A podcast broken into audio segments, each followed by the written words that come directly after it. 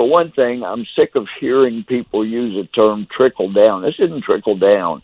And a best example of how it is not is uh, you go back to why John Dingell, very liberal but a very honest, honorable man, uh, he would not push through the cap and trade bill because it was going to raise prices that these corporations would charge on energy. And John said it's not only a tax, it's a great big tax on the poor.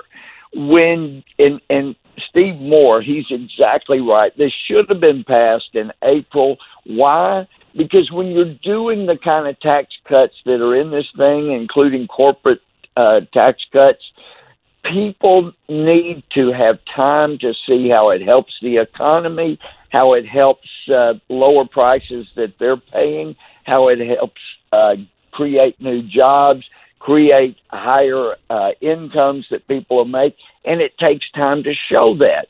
So if you wait too long to pass it, then it doesn't help the economy and help people's pocketbook until after the next election, which means we throw out the Republicans, we put in Democrats, and then the economy starts getting the help just in time for the Democrats to take credit for the Repub- for what the Republicans did that the Republicans waited too long.